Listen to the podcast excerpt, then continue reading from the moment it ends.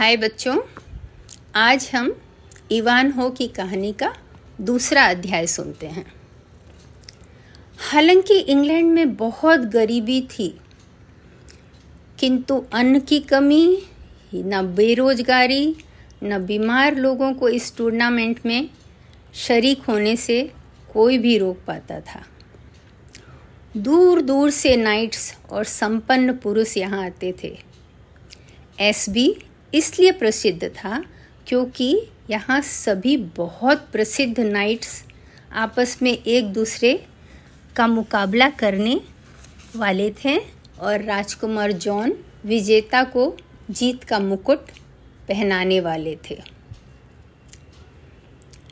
Actually जीत का मुकुट यहाँ के नियम के अनुसार जीतने वाले नाइट को ये मौका दिया जाता था कि वहाँ बैठी हुई सुंदर स्त्रियों में से किसी के ऊपर वो इशारा करे और वह स्त्री को जो है प्रेम की और सुंदरता की प्रतीक रानी घोषित किया जाता था उस टूर्नामेंट के लिए और वही आकर उसको मुकुट पहनाती थी। एक बहुत बड़ा मैदान था जिसके पूर्व और पश्चिम की तरफ़ बैठने का जगह बनाया हुआ था। लोग अपने पद के अनुसार, उसी हिसाब से बैठे थे। गरीब लोग दूर पहाड़ों से या पेड़ की शाखाओं से देख रहे थे। उत्तर और दक्षिण से प्रतिद्वंदी के अंदर आने की व्यवस्था थी। प्रिंस जॉन सुंदर महिलाओं को देख रहा था कि उनमें से किसका चुनाव सुंदरता व प्रेम की प्रतीक रानी के लिए होगा। राजकुमार जॉन की आँखें एक महिला पर रुक गई, जो कि हीरे के जवाहरतों से लदी थी और बेहद सुंदर थी। वह आइजैक के पास बैठी थी। राजकुमार ने आइजैक से पूछा, वह कौन है? आइजैक ने बताया, वह उसकी पुत्री रेबेका है। राजकुमार जैन, जॉन ने खेल शुरू करने का ऐलान किया। पाँच नॉर्मन नाइट्स में से किसी को भी, इनमें से किसी से मैत्रीपूर्ण मुकाबला करना हो तो वह उनके सिल्ड को अपने बर्छी के ब्लंट साइड से छुएगा और जिसे जीवन मृत्यु का मुकाबला करना हो, वह उस नाइट के सील्ड को बर्छी के तेज कोने से छुएगा। यह ऐलान किया गया। और जो नाइट पाँच बर्छी को तोड़ देगा, वह विजयी घोषित होगा और उस दिन का चैंपियन माना जाएगा। और उसके पसंद की स्त्री पूरे टूर्नामेंट की सुंदरता व प्रेम की रानी बनेगी। Bois Guilbert, de Bracy, Front de Boeuf और दो दूसरे नॉर्मन नाइट्स ने अपने सेक्शन प्रतिद्वंदियों को आसानी से हरा दिया। दर्शक ज़्यादातर सेक्शन थे। वे बहुत निराश थे। सबसे ज़्यादा निराश सेड्रिक था, जो रोवेना के साथ आया था। इतने में स्टील का कवच सूट पहने एक नया प्रतिद्वंदी आया।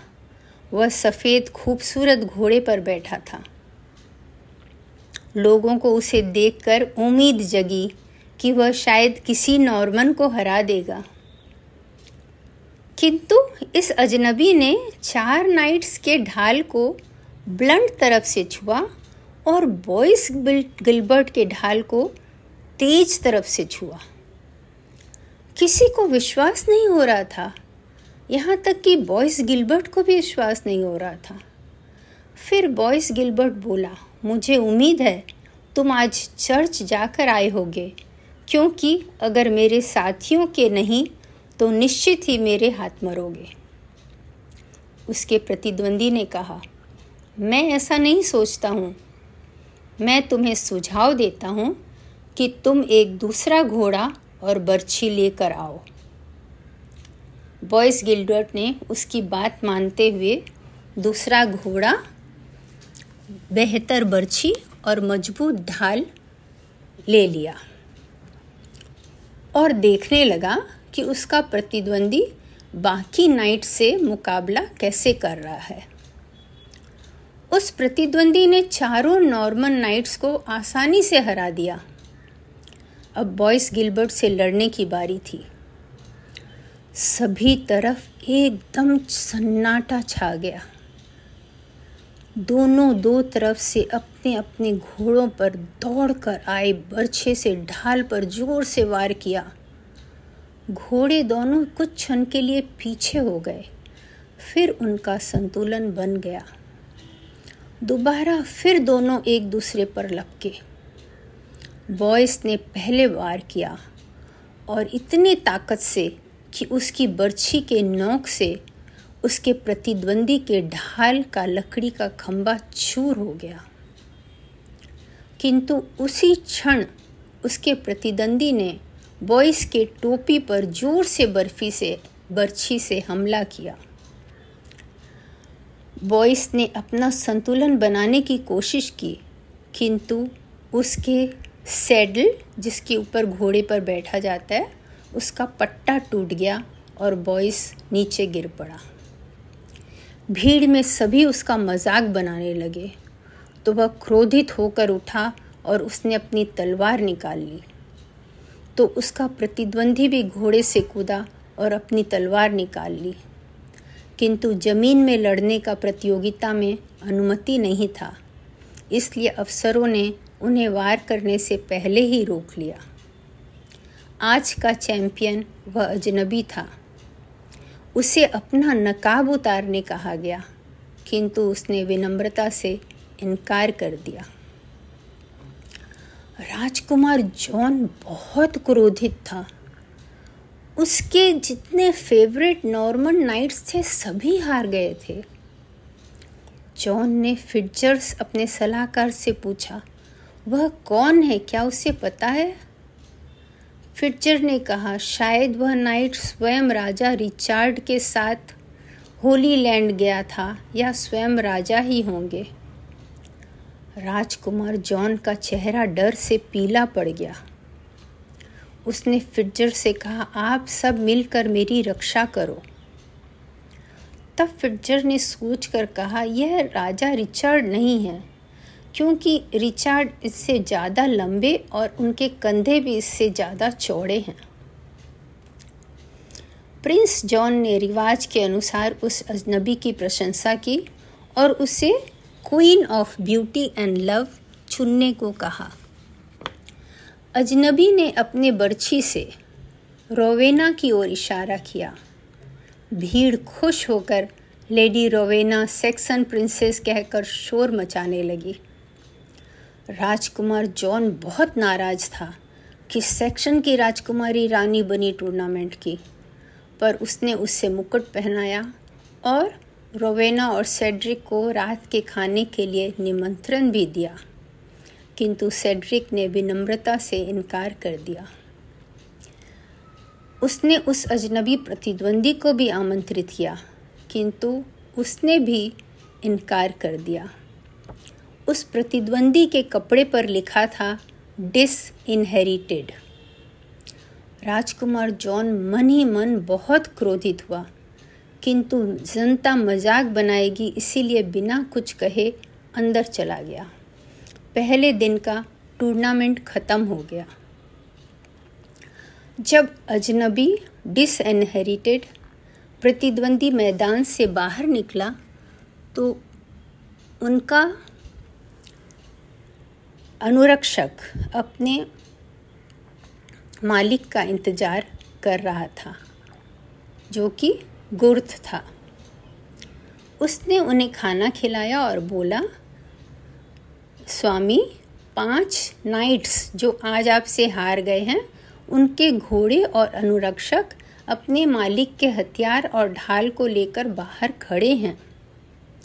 तो डिस एनिहेरिटेटेड ने कहा हाँ गुर्द, कानून के अनुसार मुझे उन्हें रखने का या उन्हें वापस देने पर पैसा मांगने का अधिकार है। फिर वह बाहर जाकर चार नाइट के अनुरक्षकों से बोला, आप अपने मालिक से कहें कि मैं टूर्नामेंट में उनकी वीरता की प्रशंसा करता हूँ।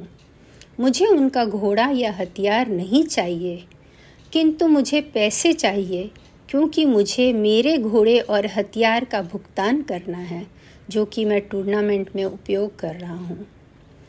एक अनुरक्षक ने कहा कि हम सभी के मालिक आपको 500 सोने 50 सोने का सिक्का देने को तैयार हैं। डिस एनहेरिटेड ने बॉयस गिलबर्ट का पेमेंट स्वीकार नहीं किया और बोला कि आपके मास्टर से कह दो कि अभी हमारा मुकाबला बाकी है।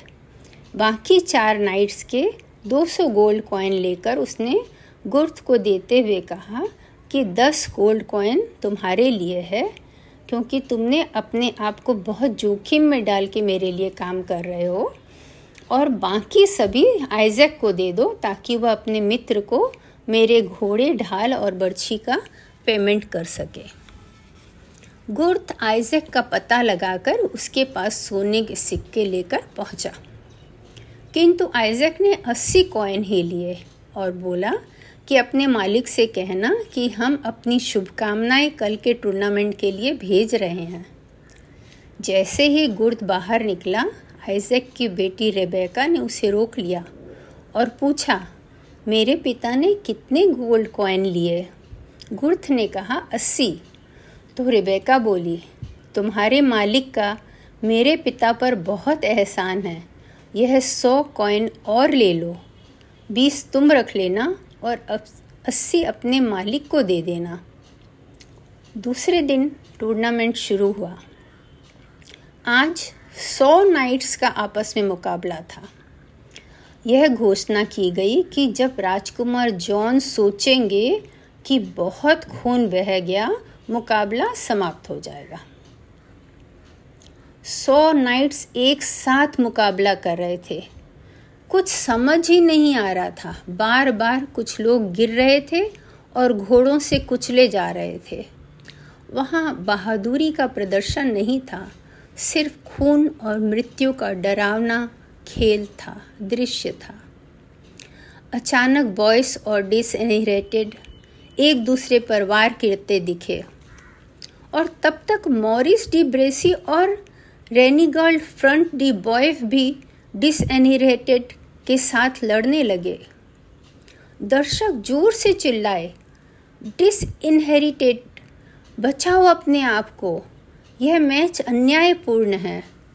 डिसएनहेरिटेड ज़ोर से बॉयस पर वार किया और पीछे निकलने की कोशिश करने लगा, ताकि तीनों से एक साथ न लड़ना पड़े।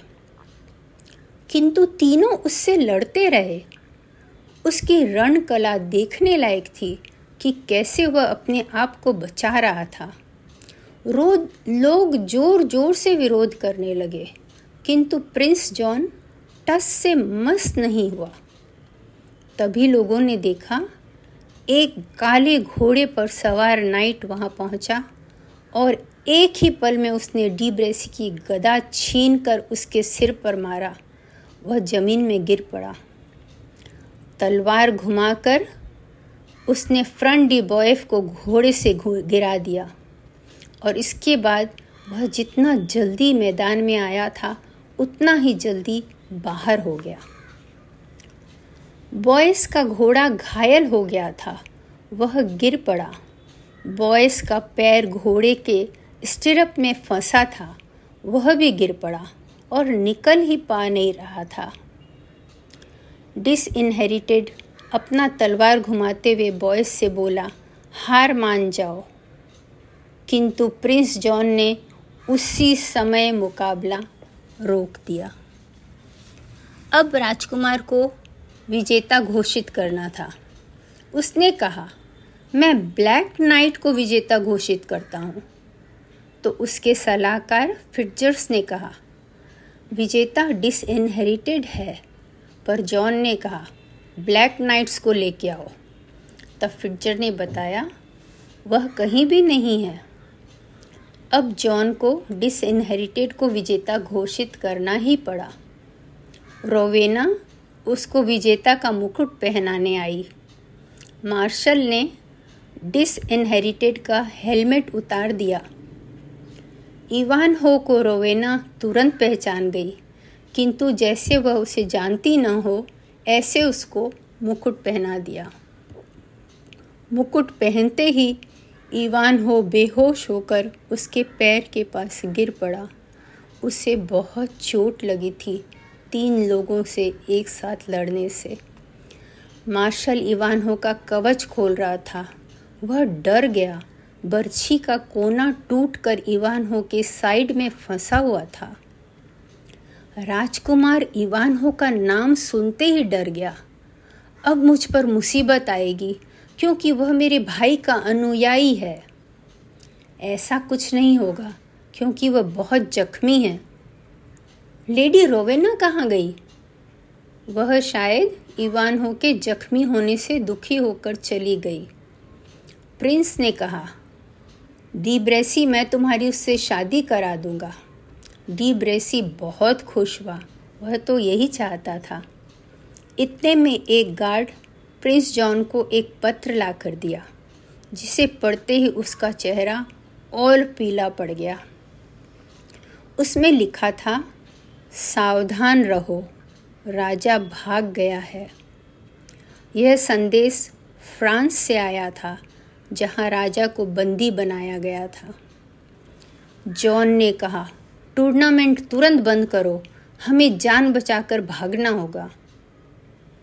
इधर, डी ब्रेसी ने मन ही मन योजना बनाया कि रोवेना का अपहरण करवा लेगा और फिर खुद जाकर उसे बचा लेगा, ताकि रोवेना उससे शादी करने को मान जाए। रोवेना का अपहरण तो बॉयस गिलबर्ट के अनुरक्षक करेंगे, पर रॉबिन के जैसे हरे कपड़े पहने रहेंगे ताकि वे लोग समझे कि रोबेना ने, रॉबिन ने उनका अपहरण किया है। इधर, जब ईवान हो बेहोश होकर गिरा तो बहुत सारे लोग उसकी मदद करने पहुँचे। जब तक गर्थ वहाँ पहुँचा, इवानहो का कोई नामो निशान न था। सेड्रिक की सबके सामने अपने घायल पुत्र के सामने जाने की हिम्मत नहीं हुई, क्योंकि उसने उसे अपने किले से बाहर निकाल दिया था। किंतु उसने अपने नौकर ओसवाल्ड को बुलाकर कहा, इवान हो को एशबी के सबसे अच्छे डॉक्टर के पास ला जाकर उसका इलाज करवाओ। किंतु ओसवाल्ड जब मैदान में पहुँचा, वहाँ ईवान हो था ही नहीं, पर वह गुर्द को पहचान गया और उसके हाथ को पीछे करके बाँध दिया और अपने साथ ले लिया, क्योंकि गुर्द उन लोगों को बिना बताए रौदर उठ से भाग गया था। नौकरों को भागने की अनुमति नहीं थी, पर गुर्थ जो है ईवान हो को बहुत चाहता था और उसकी मदद करने भाग गया था। गुर्थ की गलती यह थी कि वह अपना चेहरा ढकना भूल गया था जल्दी में। उन्हें सिर्फ़ यह पता चला कि चार अच्छे कपड़े पहने हुए नौकर इवान हो को एक पालकी में ले गए हैं। ओसवाल्ड बाहर निकला और जल्दी ही सेड्रिक के समूह से मिल गया, जो रास्ते में विश्राम करने रुके थे। गुर्थ ने सेड्रिक से इवानों को ढूँढने की अनुमति मांगी, किंतु सेड्रिक ने मना कर दिया। आगे का रास्ता घने जंगल से था, जहाँ डाकू घूमते थे। किंतु सेड्रिक को विश्वास था कि उनके दस गार्ड्स, ओसवाल्ड और गर्थ, उनकी रक्षा कर पाएँगे। वे लोग ज़्यादा दूर नहीं गए थे कि उन्हें किसी के सहायता मांगने की आवाज़ आई। वे लोग उस दिशा में गए। वहाँ एक बूढ़ा आदमी अपना हाथ मल रहा था और डर से रो रहा था। एक युवा लड़की ज़मीन पर रखे पर्दा लगे हुए एक पालकी के पास बैठी थी। सर सेड्रिक को देखते ही आइजक ने कहा, भगवान का शुक्र है सर सेड्रिक कि आप हैं। मैं आइजक हूँ और यह मेरी बेटी रेबिका है। हम लोग छह सुरक्षा कर्मियों के साथ एसबाई से निकले थे, बग्घी के साथ जिसमें हमारे घायल मित्र हैं। किंतु जैसे ही एक लकड़हारा ने बताया कि आगे खतरा है, हमारे सुरक्षाकर्मी हमारे घोड़े और हमारे पैसे को लेकर वापस भाग गए। मुझे डर है, अगर आप हमारी रक्षा न करेंगे तो डाकू हमें मार डालेंगे। रोवेना ने सेड्रिक से कहा, हमें उन्हें घोड़े और नौकर देना चाहिए कि वे अगले गाँव तक पहुँच सके।